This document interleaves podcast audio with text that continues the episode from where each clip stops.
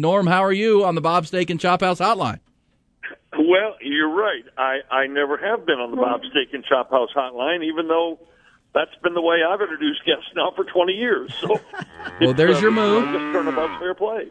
yeah, that, well, we appreciate you being here with us. We know you're busy and I got a lot going on, but uh, uh, thanks for doing it. And uh, we want to talk some Cowboys football, some NFL draft. So let's start with the Cowboys. Big D Dallas. Uh, what do we make of uh, you know 16 days away? What the Cowboys are thinking with that number one, that, that first pick in this draft? What are they tr- hoping to accomplish? Well, um, the Cowboys, by signing a couple of free agents, even though they're not huge free agents, the safety Allen and the linebacker Durant, at least now have human beings at those positions.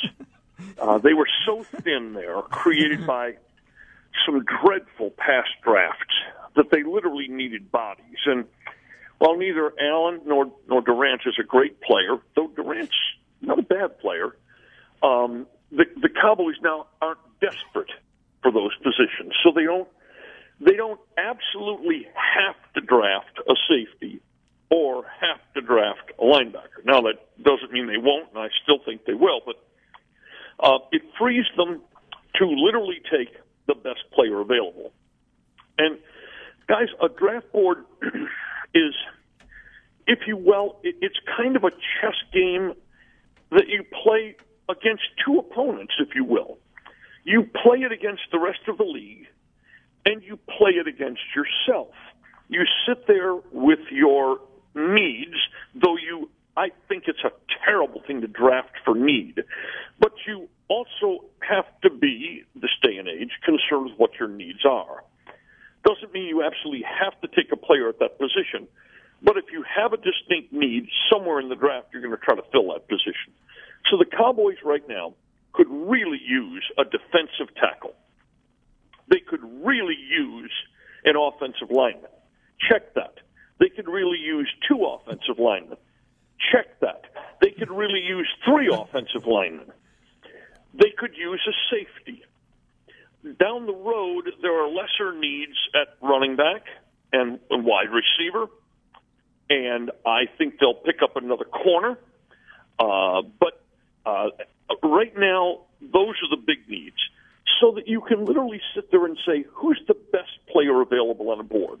Let's go offensive line first.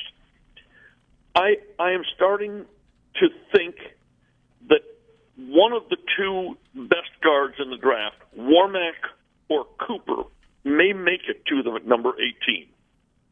Um, the reason I think that's true is it's not that Warmack and Cooper aren't two of the top 17 players in this league. It's that this league is capable of catastrophic stupidity, where teams will draft players who aren't nearly as good as a player like Warmack or Cooper because they have a need. Someone will take Matt Barkley in the first round. I wouldn't take Matt Barkley in the third round of this draft. I don't think he can play. I think Geno Smith is a fumble waiting to happen. Um, I I don't think there's a quarterback that should go in the first round, but three of them might go in the first round because teams are desperate. We see it every year. so that pushes good players down. So number one, Cowboys might get an offensive lineman they really like, like Warmack or Cooper, or they might get a defensive lineman. Though defensive linemen tend to rise, unlike guards who tend to fall, defensive linemen tend to rise. And and the two best there for the Cowboys' sake, I think are Sheldon Richardson out of Missouri, whom I really like, by the way, and a defensive lineman named Sylvester Williams out of North Carolina. The last player on that list in that area the Cowboys would have interest in, I think, is Vaccaro, the safety of Texas. But he appears to be starting to slide a little bit. And maybe now dropping into the 20s in this draft. The other thing that may may have the Cowboys go another direction than Vaccaro, if one of those other big guys is there, is that the Cowboys may be able to get a good safety in the second round in Eric Reid or this kid Cyprien out of Florida International. There's a kid out of South Carolina named Swearinger who's a small safety, but golly, he can play. So the, uh, there's a kid out of USC for the third round named T.J. McDonald.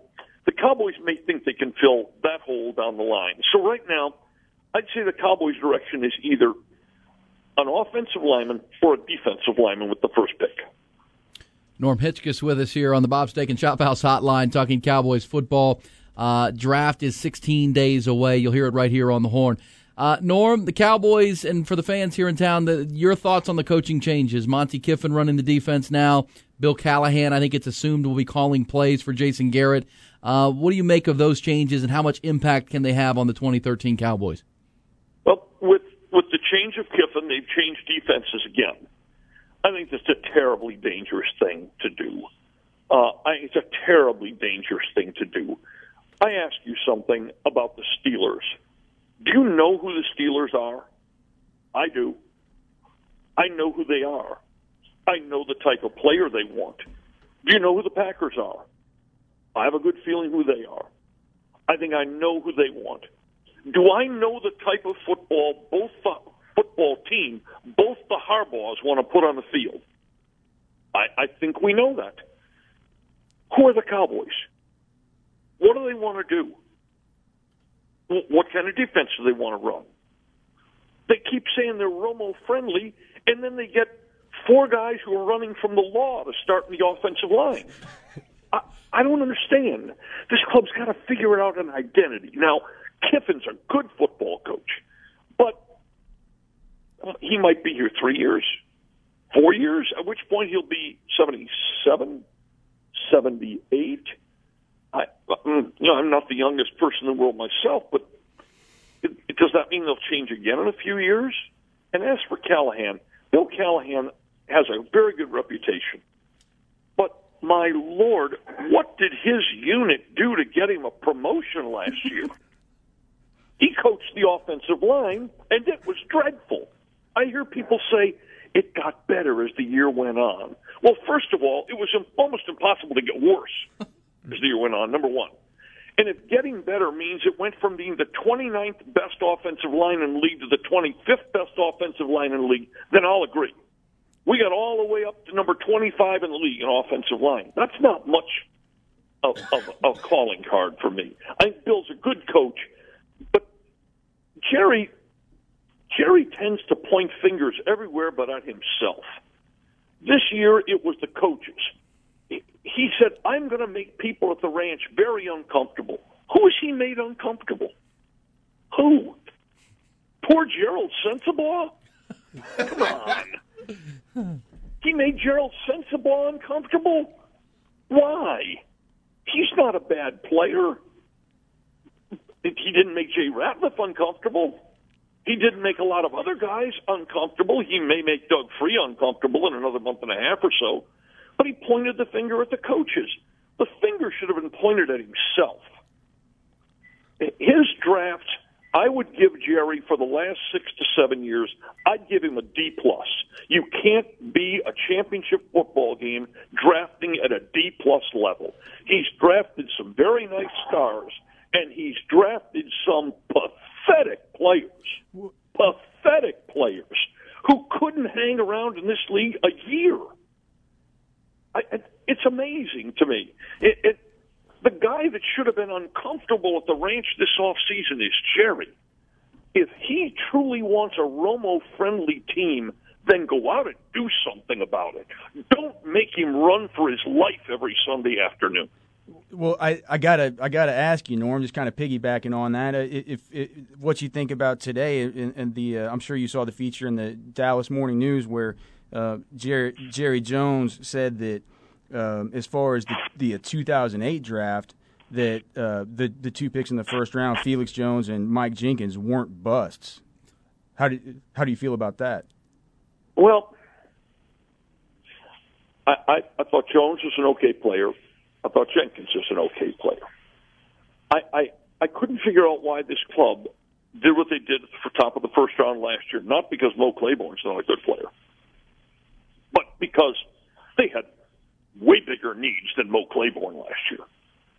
Uh, after signing Brandon Carr, they had way bigger needs than Mo Claiborne.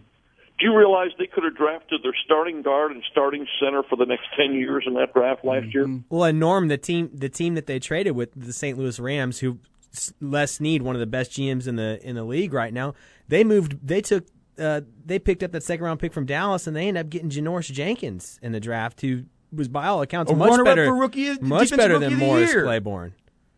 And well, I I think Claiborne's going to be a fine player. Jenkins was a good player with all sorts of red flags.